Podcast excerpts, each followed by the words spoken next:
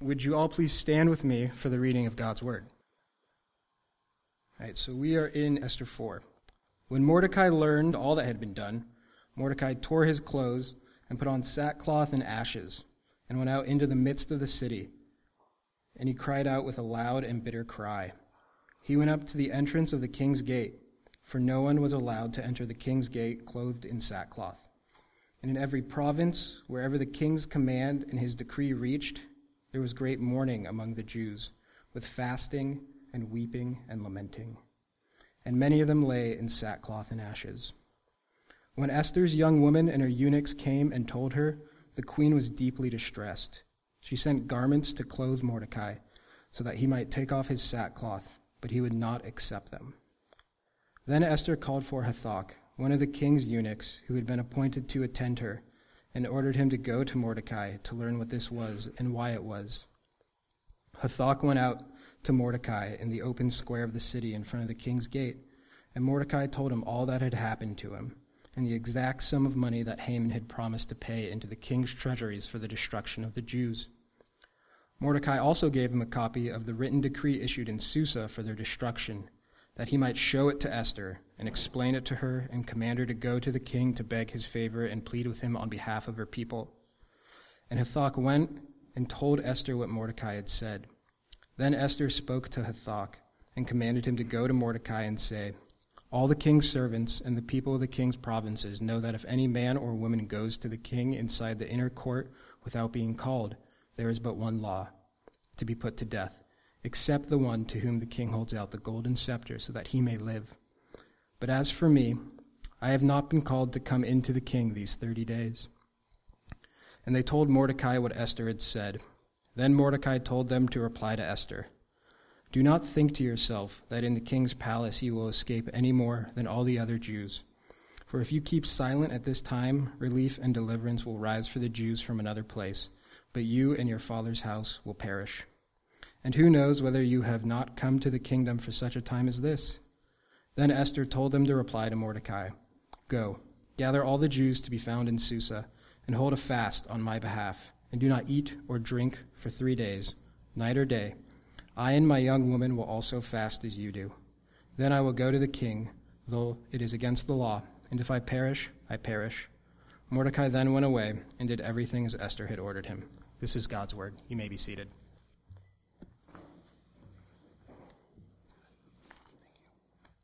Well, good morning again. And uh, just two last things. Men's group is tomorrow night. We're reading chapters, or discussing rather, chapters 11 and 12. And then also we have a meeting for Care Portal directly following service. Lunch will be provided. Hope to see you at that. Um, so, yeah, if it's your first time joining us, uh, welcome.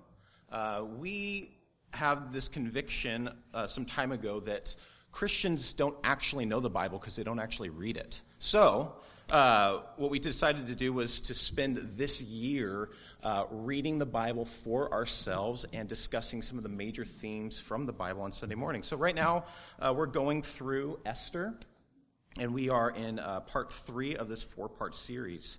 Uh, so, it's been mentioned that this is a crazy book to find in the Bible. There's no mention of Yahweh, which is the name of the God in the pages of Scripture the Most High God. There's not the generic term for God, which is the word Elohim in Hebrew. Uh, there's no mention of Torah, which was the scriptures to the Jews, their law, their precepts. There's no mention of the temple. There's no mention of prayer. There's no visions. There's no prophetic denunciations or encouragements. There's no miracles. This is a secular book. There's no God in this book. And so we kind of wonder reading this book, what is it doing in the Bible, right? So God not being mentioned is on purpose. I just want to say that. The author purposely purposefully leaves God out of this book. And I think the writer is trying to relate to us in such a way because the, the book of Esther feels a lot like the days we are living in. Uh, anybody have a vision this week or a prophetic word? Did anyone go worship at the temple? Anybody, you know, experience some radical miracle where literally the, the clouds parted, God's presence was seen, fire came out of heaven. None, right? Yeah, I didn't think so. Me neither. Sometimes reading the Bible, it is just so foreign to our culture, our church culture, a biblical rootedness, a biblical identity, and I think it is so similar to what these people who were living in exile experienced. God is not mentioned in this book, and it's a brilliant move by the anonymous author because the author is trying to say to us though God is not named, though God is not seen in the way that we expect him to be seen, like he's seen in the book of Exodus or like he's seen in you know, the book of Samuel, God is clearly at work behind the scenes. The providence of God is all over this book. And Esther is a story that chronicles God's surprising preservation of his people when their very existence is threatened by a superpower. And it's not by a miracle, it's not by um, Torah keeping temple sacrifice, but it is a, it's a work in people. That's how God works in this book. It's through people, through everyday people. And I can't help but seeing this story as a story written for the church in this era of history. It seems to me that Esther is a story about a girl who was so very far from home, physically, spiritually, culturally so removed from the morality of her people, removed from an identity with the people of God, who nevertheless found her way home. And so that's what I want to talk about this morning. I want to talk about how God brings moments of crisis in our life in order to bring us home. So the first thing we see uh, in the, the chapter that we're looking at this morning, chapter 4, I think that there is this moment that Esther comes to where she gets to choose not life or death, but she gets to choose death or death. All right? So let's just start there. So last week, Nikolai covered chapters 2 through 4, and he did a great job of building the tension of this story. And I just want to camp out here in chapter 4 today because I really think that this is the climax of the story of Esther, and it's worth sitting in. So if we've been following the story, we know that there's been an edict that has been sent out, sealed with the king's ring. Uh, in the Persian, Medo Persian Empire, laws that were put into place could not be undone. They couldn't say, oh, just kidding, never mind, stupid law, let's get rid of that. They would have to make new laws that would have to somehow combat those laws. So the law makes this king, excuse me, the law makes this king, you know what I mean? King makes this law, and it's put into motion Nothing can stop it. What is this law? That on a certain day, the Jewish population, Jewish population of the empire are to be wiped out. And this has been determined by Haman, this enemy of the Jews, by the rolling of the dice. Uh, in Hebrew, the word dice is pur, and this is where the Jews begin to celebrate the feast of Purim. It's all from this story. Anyway, that's a side note. Now, this ca- whole thing came about because Mordecai, the character we just read about, refused to bow to Haman. Now, we don't know exactly why Mordecai doesn't bow. Is it because he knows the ruthlessness and evil of this man and so he doesn't pay him honor? Is it simply the fact that he's a nationalist and like, I'm a Jew, I'm not bowing to you? Is it because he's loyal to Yahweh? The author is silent. We have no idea why. Whatever the nuances behind this, it sets Haman on a trajectory not only to kill Mordecai, but to wipe out all the Jews in the Persian Empire. He goes to the king and he, you know, he spins it in such a way he doesn't really say what's going on. He's like, "Oh, these people are super rebellious. They're awful people. And listen, if we wipe them out, we can pour so much money into your pockets and into the treasury." The king hears it. He's like, "All right, great, do it. Here's your, here's my ring. Seals it. It's done." Right. So now, in response to the edict it says, When Mordecai learned of all that had been done, he tore his clothes, he put on sackcloth and ashes, and went out into the city, wailing loudly and bitterly. And he went only as far as the king's gate because no one clothed in mourning clothes, no one uh, in this state could enter into the palace. In every province to which the edict and order of the king came, there was great mourning among the Jews, with fasting, weeping, and wailing. Many lay in sackcloth and ashes. Now, you guys maybe were here the first sermon we did on this, and Nikolai touched on this a little bit last week as well. Mordecai seems like he is a compromised Jew at best. And we don't really know about the other Jews living in Susa. Remember, we talked about how he has a name, uh, and his name is a derivative of Marduk, who is the Babylonian, uh, the most high Babylonian god. He works uh, in the palace. Most people don't know he's Jew, uh, Jewish at this time. He reveals that later. Um, and so Mordecai seems like he's compromised, and we can only assume that probably a lot of the Jews living in Susa at the time were as well. They become culturally Persian. Uh, there was actually opportunity to return to the land of Israel, to go back to build the walls of Jerusalem, to build the temple, and these Jews chose not to return to their homeland. They chose to stay in Susa in a foreign land. But the point is, wherever these Jews are spiritually on the faith loyalty to Yahweh spectrum, when tragedy strikes, they turn to mourning, fasting, weeping, and wailing. Now, of course, this is. Um, this way of mourning is customary for the Jews. Uh, my wife and um, myself, my family, actually Rick and Kevin and Cindy and Louise, we were able to go to Israel um, back in May. And you can go to the western wall there, and this is where the, the foundation stones of the second temple are still there. And there are practicing Jews that still go there and, and mourn in this way. They're longing for the return of the glory of Israel, and you can see them with their heads covered, ashes rocking back and forth, wailing, making these noises. Actually, the place was termed the Wailing Wall uh, for some time. Uh, apparently, that's offensive to them, so they don't call it that anymore. But that's where people that's what people do they go there for this and so is very customary for the jews to mourn in this way it's part of their culture and as a whole they are very expressive people but the author i, I believe uses these very specific words to describe what happened I, I think he's intentional in these words and it's interesting because these exact words were written some 400 to 500 years earlier by the prophet Joel. Listen to this. The Lord, it says, thunders at the head of his army. His forces are beyond number, and, his, and mighty is the army that obeys his command.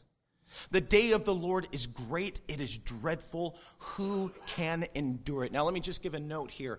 What is happening? Joel is saying, Look, Israel rebelled against God. They sacrificed their children to idols. They entered into just grotesque lifestyle, murder and injustice, and they were taken away by the Assyrians. Judah, you're doing the same things. You are next.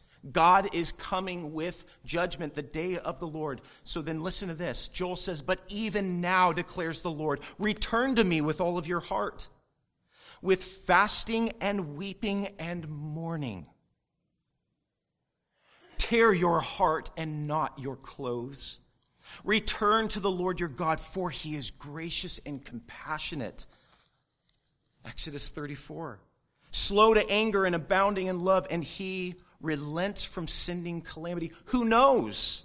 He may turn and repent and leave behind a blessing, grain offerings, drink offerings for the Lord your God. Blow the trumpet, sound the alarm in Zion, declare a holy fast, call a sacred assembly, gather the people, consecrate the children, excuse me, consecrate the assembly, bring together the leaders, gather the children, those nursing at the breast. Let the bridegroom leave his room and the bride her chamber. Let the priest who minister before the Lord weep between the portico and the altar. Let them say, Spare your people, Lord. Do not make your inheritance an object of scorn, a byword among the nations. Why should they say among the people, Where is their God? Now, as I mentioned in this scene from Joel, judgment is at the door. It's coming. Nothing can stop it. God is bringing justice upon the nation of Judah for their injustice, for their unrighteousness, for their evil. This isn't just spiritual stuff. Like people are having a good time and God hates it and he's upset about that. That's not the God of the Bible. The God of the Bible hates oppression. He hates rape. He hates injustice. He hates evil. He hates abuse. This stuff mourns him, it angers him. God desires peace, righteousness, joy, justice. These are the things the scripture says are, that are the foundation of the throne of God. And so, because of the sins of the people, God is bringing judgment. But listen to that. Even at this point, he says, But if you return to me, I will return to you. Even at this state, even all the evil that you've done, even how much you've hardened your heart, even at this time, if you turn to me with fasting, weeping, and mourning, could it be that these exiled Jews are reading and applying the book of Joel to their situation? You know, Daniel, he reads the book of Jeremiah. Have you, anybody noticed that? Daniel has the scroll of Jeremiah in captivity. And he's reading it, trying to figure out what God's doing, trying to figure out what's next for the people of God. No doubt these people had the prophets. They took them into exile. They had the Psalms. They took them into exile. Nikolai mentioned this last week. How can we sing the Lord's song in a strange land? Could it be that these Jews are reading and applying the book of Joel to their situation? Now, if let's just say Mordecai's spiritual awakening took place when he refused to bow to Haman, right? That's the moment in the book where he says, They're like, Why aren't you bowing? You're going to get in trouble. I'm a Jew. That's all he says. I'm a Jew. This is the first time in the book where his Jewish identity is recognized by outsiders, or it's at least told to outsiders. So let's say that that is Mordecai's spiritual awakening. Then I believe that this would be his act of repentance. He awakes to his true self, who he is. He's far away from home, spiritually, physically. And yet, here is the moment where he turns back to Yahweh, where he turns back to his roots and gets back to his heritage. We can't know for sure, but I think these three terms are used by the author intentionally to get us clued into what is really happening. A spiritual revival, repentance through fasting, weeping, and mourning. In Scripture, fasting, weeping, and mourning isn't just a way to just be like, yeah, we're sad about this thing. It's, it's, it's an act, a physical act to align our bodies with what God, the pain that God feels about the world. That's what fasting is. That in denying ourselves pleasures of life like food and drink or, or just simple joys, we say no to those things and we say, God, we feel the pain that you feel about the world. We feel the pain that you feel about injustice and unrighteousness, about the raping of the earth. We feel that, God, and it pains us. We mourn. We understand that it was never meant to be this way, that this breaks your heart. That our lives, our personal relationships were never meant to be this way. But we are to, to, meant for community. We're meant for transparency. Remember in the garden, it says that Adam and Eve, before they sinned and were removed from the presence of God, that they were naked and they were unashamed, totally vulnerable, and yet butt naked, right? Like, who, who has that? No, we hide and we, we avoid and we don't want to actually be fully known because we're afraid being fully known will be rejected, will be judged. But that is God's desire for us that we would be fully known by Him and fully loved, that we would be fully known by one another and be fully loved and accepted. I believe that this is a spiritual revival. The people enter into the heart of God, brokenness over their sin, brokenness over their state, brokenness that it's taken this long. It takes the judgment of God to wake us up. Now, Esther is clueless to what is going on. Now, I'm not blaming her. Esther lives in the palace. The palace is an image of security, of comfort, of ease. Esther is removed. She is far away from the fight and from any threat or any danger of death, right? That's the picture here. But the question is, is she? Can palace walls, can comfort and ease protect us from tragedy? So Esther gets word from Mordecai, of Mordecai's state. She hears that he's dressed this way and mourning and, and, something's happening. And so she seeks more details about what's going on. So she sends, you know, a lackey, her servant, to console him, to, to, to bring him new clothes, to ease his comfort and pain. And Mordecai rejects those. And Esther's like, what's going on? It's, it's interesting to me. I don't know if Esther's never, maybe she's never seen fasting and mourning like this before. She's, what, what's happening right now? Mordecai, why are you dressed like that? Why are you so sad? What's going on? She's so removed from the situation. And so he sends word back about what's happening. So Mordecai told Esther's servant everything that had happened to him, including the exact amount of money Haman had promised to pay into the royal treasury for the destruction of the Jews. He also gave him a copy of the text of the edict of their annihilation, which had been published in Susa, to show Esther and explain to her. And he told him to instruct her You must go into the king's presence and beg for mercy and plead with him for our people. Now, Esther's response is completely rational given the situation. All the king's officials and the people of the royal provinces know that for any man or woman who approaches the king in the inner court without being summoned, the king has but one law death.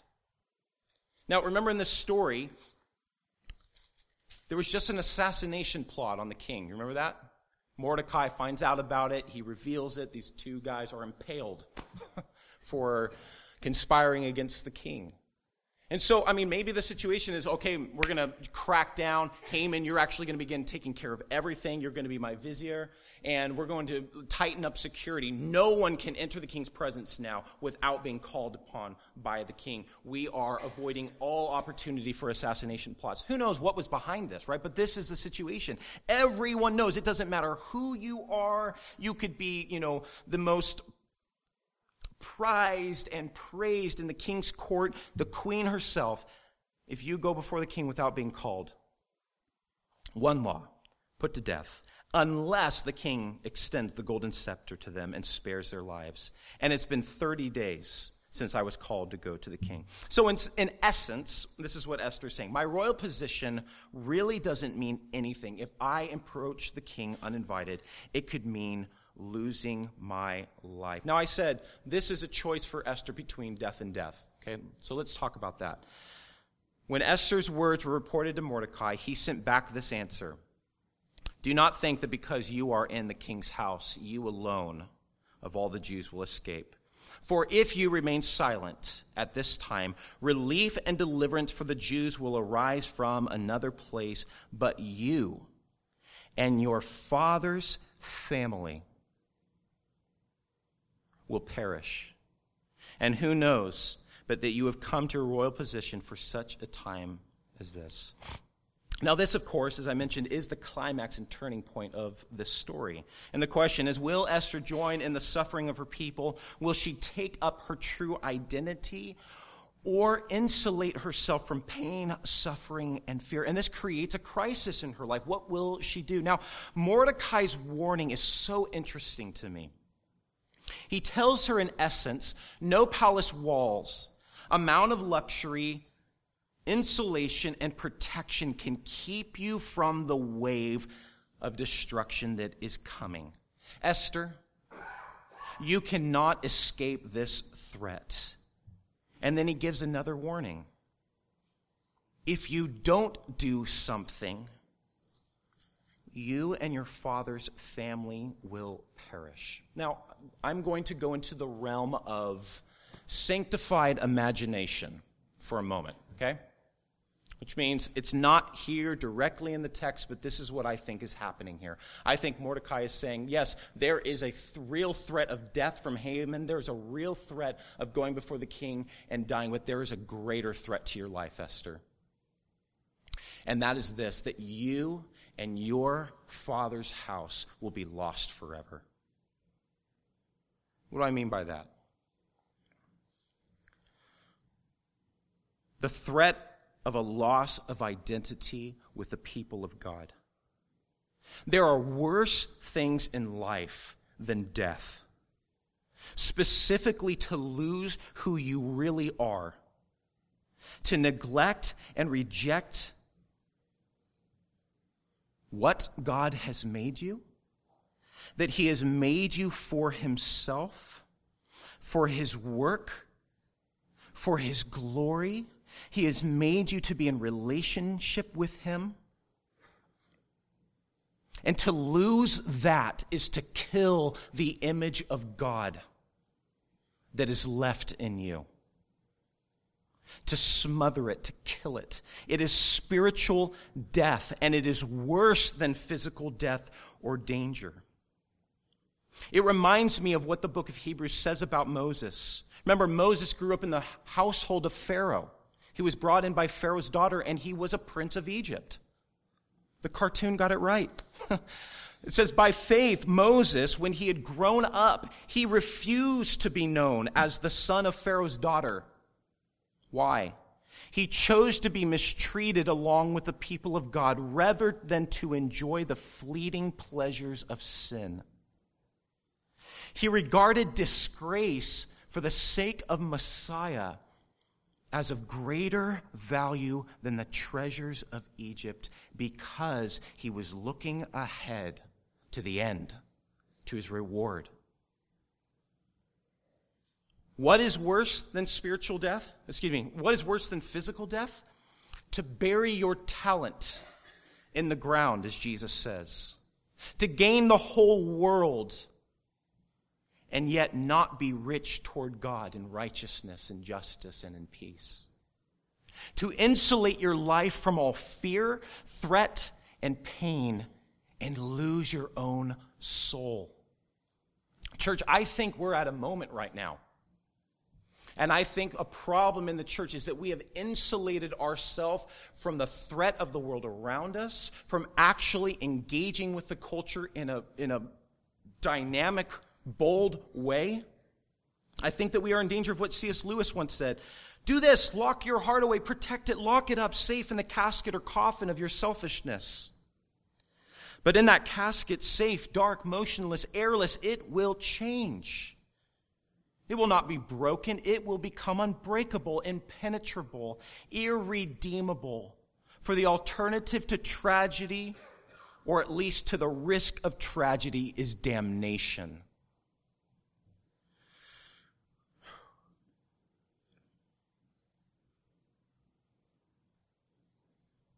Esther, there is a wave coming and you cannot see it and you think that this is the threat of death, there is a fate worse than death, and it is to lose your identity with the people of God. And to think that you can insulate yourself and be protected from physical death, that you can be protected from spiritual death, is a lie. Nothing can protect her from this wave that's coming. Now, people have been talking for some time about the end of the Christian era the post Christian era, the church will become obsolete, not by annihilation, or at least not a physical snuffing out, but by a slow burn, by being colonized more and more by the culture around us, by being numbed and desensitized to injustice, unrighteousness, lack of cohesion and peace having our desires and our identity shaped by the culture and not by the Word of God, the Spirit of God, by the vision of the kingdom of God that we find in Scripture.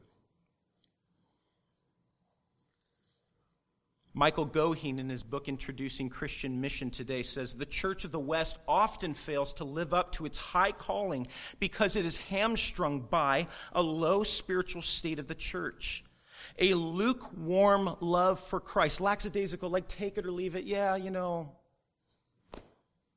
I'm a Christian. I read spiritual books and do Christiany type things. A sickly worldliness, man, but man, my desire is actually all over there. I'm, I'm after this thing. I'm hard after this thing. And the Jesus thing, yeah, you know, uh, yeah, you know, I grew up with that and I'm, I'm still, I'm still there. I'm a Christian, I'm just not really living it right now. Love that one. What the heck does that mean? I'm a follower of Jesus, I'm just not following him right now, is what you're saying. Say that again. I'm not a follower of Jesus. There you go. Okay. A sickly worldliness, a lack of vital prayer. And he says the reason self satisfaction that comes from comfort, compromise with capitalism, and accommodation to the consumeristic spirit of our age. And, and in a nutshell, we're no different than anybody else. Our desires are the same exact as our neighbors, as our coworkers. We do not desire, we do not seek the kingdom of God in the way that Scripture describes. And so I think that we are at a crisis moment, similar to the threat of the people of God in the book of Esther. We are in danger of spiritual annihilation.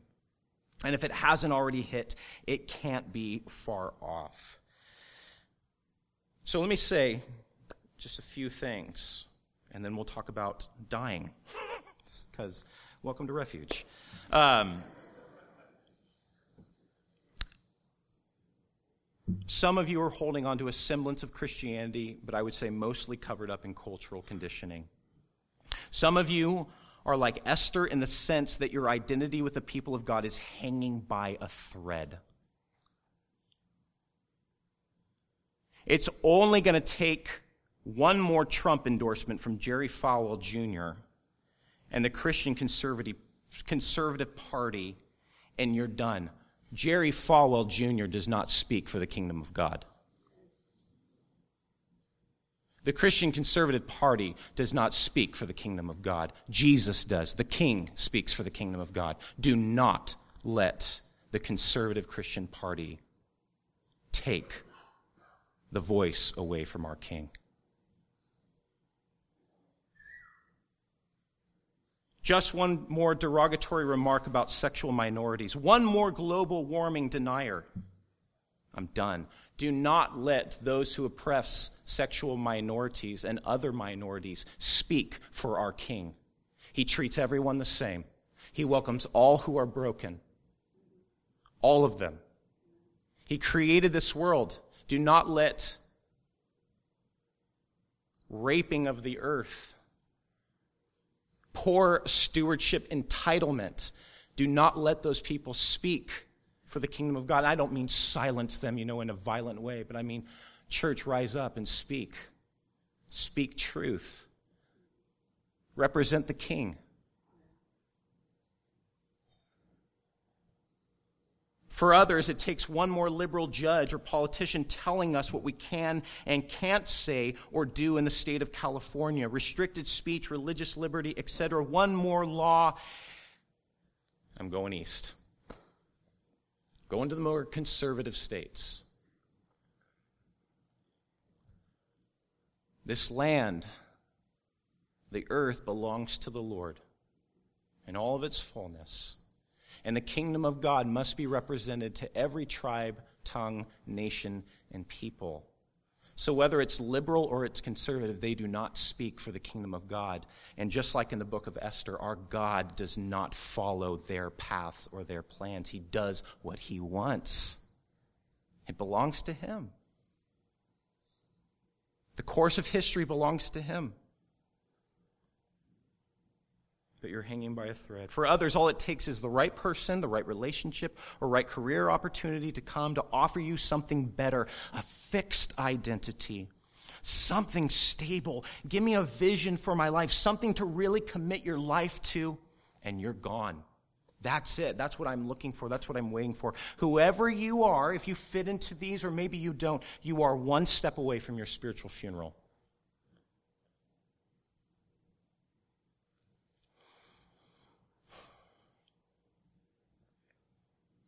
And this might be the last season of your faith if you don't choose now to rejoin the people of God, to re engage with what it means to trust in Jesus alone for salvation, for joy, for real hope a hope that is not contingent upon policies and politicians, that is not contingent upon the Christian right.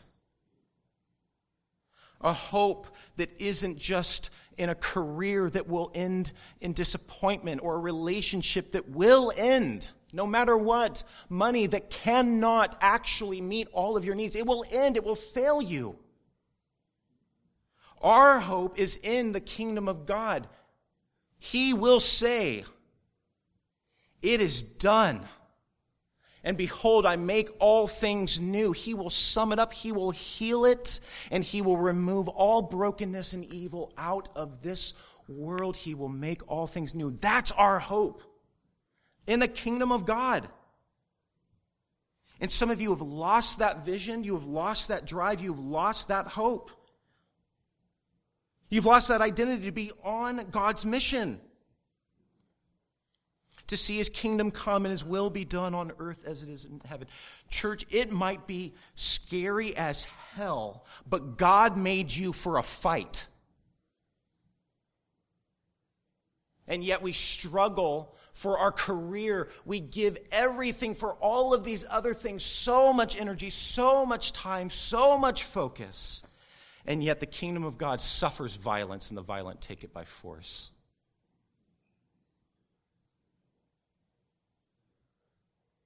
The real fight, it's not against people, but it's against the forces of darkness that seek to lull us to sleep, that seek to draw us into apathy and spiritual lethargy, while the rest of the world and the culture around us remains in the grips of slavery to sin, why the gospel is smothered in cultural conditioning. And we just see brokenness, hopelessness, and meaningless around us. Let me quote the great prophet Neil Young to you and preface it by saying, For the people of God, it is better to burn out than to fade away. So, are we going to die or are we going to die? That's the question. That's what Shakespeare actually meant. So, choosing to die. Esther told them to reply to Mordecai, Go gather all the Jews to be found in Susa and hold a fast on my behalf, and do not eat or drink for three days, night or day. I and my young women will also fast as you do. Then I will go to the king, though it is against the law, and if I perish, I perish. Mordecai went, then went away and did everything as Esther had ordered him. Now, Esther, and I said this in the first teaching. Esther, who seems to be at best a cultural Jew and at worst a want to be pagan, is brought to a place of spiritual and national crisis. Let me say this not because she sought a spiritual awakening. Like, you know, like the Buddha, like, you know, I'm sitting in this palace and I feel like, man, everybody out there is suffering and I'm what is my life and what's the meaning of my life? And man, you know, like this existential crisis or moment. She's not seeking it. It finds her and she's led there by others. She didn't seek it out. But let me say this this is a beautiful moment in the book of Esther because up to this point, and thank you, Carol, for bringing this up, maybe Esther has just put up to all this stuff. She lives in a patriarchal society where she's being forced into the harem of the king. She's being put out by Mordecai, being treated in this way. She's just going along with what everyone else is doing. And this is the first moment where Esther takes charge. She's challenged, she's called out on the mountain. She's like, okay, you're right. This is what I'm going to do. And all of a sudden, she's like, this is what you're going to do. This is what I've commanded my women to do. This is what I'm going to do. And then it says Mordecai went away and did everything Esther told him, told him to do. Yeah. All of a sudden, she's taking charge, kicking butt and taking names, right?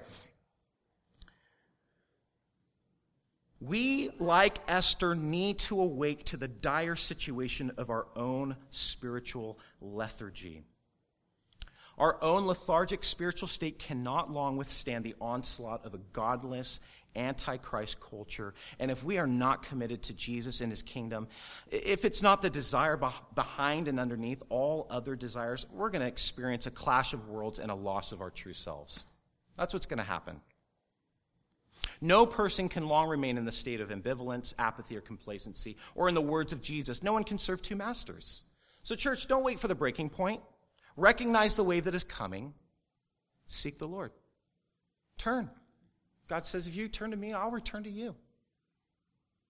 I will bless you. I will pour out my spirit on you. Or, in the words of Jeremiah, I will do great and mighty things that you, you can't possibly imagine. Esther recognized the serious threat of what was coming, and she enters into a three day time period of grieving, mourning, and weeping, asking the people of God to join her. And this produces in her uh, just a transformation. Esther goes from fear to faith, a bold and renewed identity with the people of God. She goes from living in fear, blending in with the Persians, hiding her name, to boldly and cunningly facing the enemy, proclaiming her name and place among the people of God. She goes to a renewed spiritual life and an awakening really comes only by a death.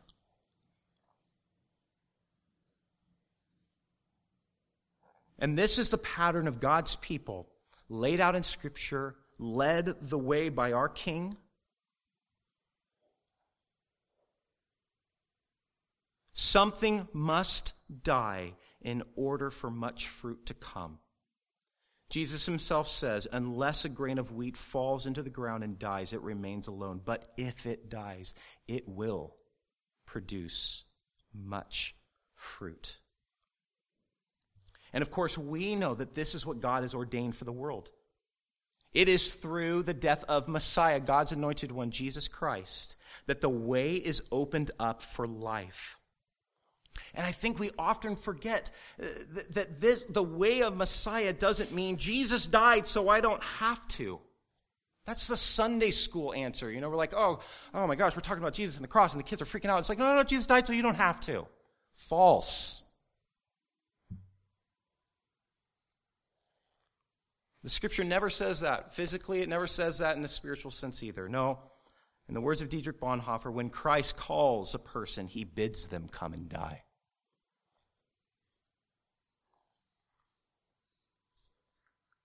One main message of Esther seems to be that personal renewal comes from a death to self. Seen in Esther and her calling on the people of God to fast. I said this already, but fasting, it's this putting to death desires, hunger, thirst, sleep, in order to enter into a, a moment of pain, suffering, and, and a kind of death. A death to self, a death to self reliance, a death to our addiction to amusement, our death to the numbness to reality, a death to our apathy to the decrepit state of our spiritual health. Esther goes through a kind of death. Let me paint this picture for you. Esther, the royal queen of the known world, lays aside her royal garments and takes upon herself the garments of brokenness, weeping, and mourning. She enters into the pain of her people, then courageously walks into her own potential death as her people's representative, outwits the evil ruler Haman, and saves her people from annihilation, bringing them self defense and prosperity in the land of exile. Our way back to God, to renewal and to an identity in Him, is through the Son, Jesus Christ, Scripture tells us, who went through suffering and death. Three days he was laid in the tomb without water and food, and yes, there was great weeping and mourning for him. But at the end of three days, he rose to a new creation, outwitted the serpent, triumphed over him through death, and secured blessing and hope for his people now and in the age to come. This is the pattern by which God makes us new. This is the pattern which God wakes his people out of spiritual lethargy and the potential of spiritual death. Yes, by trusting in what Jesus did in his life, death, and resurrection, no doubt, but also by modeling that life in our own lives. Church, it is time to come home. It is time to come back to an identity with God and with his people, an identity with the mission of God, an identity with those who seek first the kingdom of God and his righteousness an identity with those who will be put on the right hand of Messiah and be told, Enter into the joy of your Lord, for I was hungry and you fed me. I was thirsty and you gave me water to drink. I was in prison and you visited me. And they will say, Lord, when did we see you do these things? When, when did this happen? What are you talking about? And he will say, Whenever you did it to the least of these, my brethren, you did it to me. Church, it's time to take back up that identity. It's been robbed by so many narratives.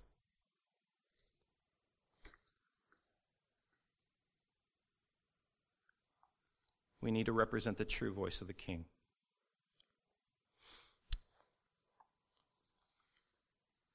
Let's close with two passages of Scripture just to kind of drive home what we're saying here. Paul the Apostle said these words, very well known by the church. I have been crucified with Messiah. It's no longer me living. It's no longer what I want to do. It's no longer about Char and his desires and his career and his greatness and his self discovered identity. It's not about my self enlightenment but it's about Him living in me. And the life that I now live and that you now live in the flesh, we live by the faithfulness of the Son of God or by faith in the Son of God, who loved us and gave Himself for us.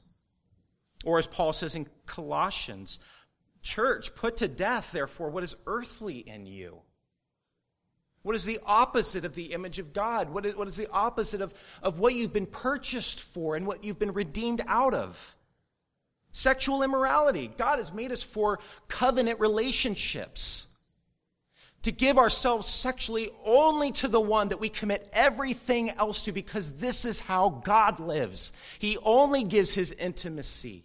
He only gives the self disclosure to those who are in covenant. And love and marriage and covenant is from God, not from us. It's a picture of God and his love for his people.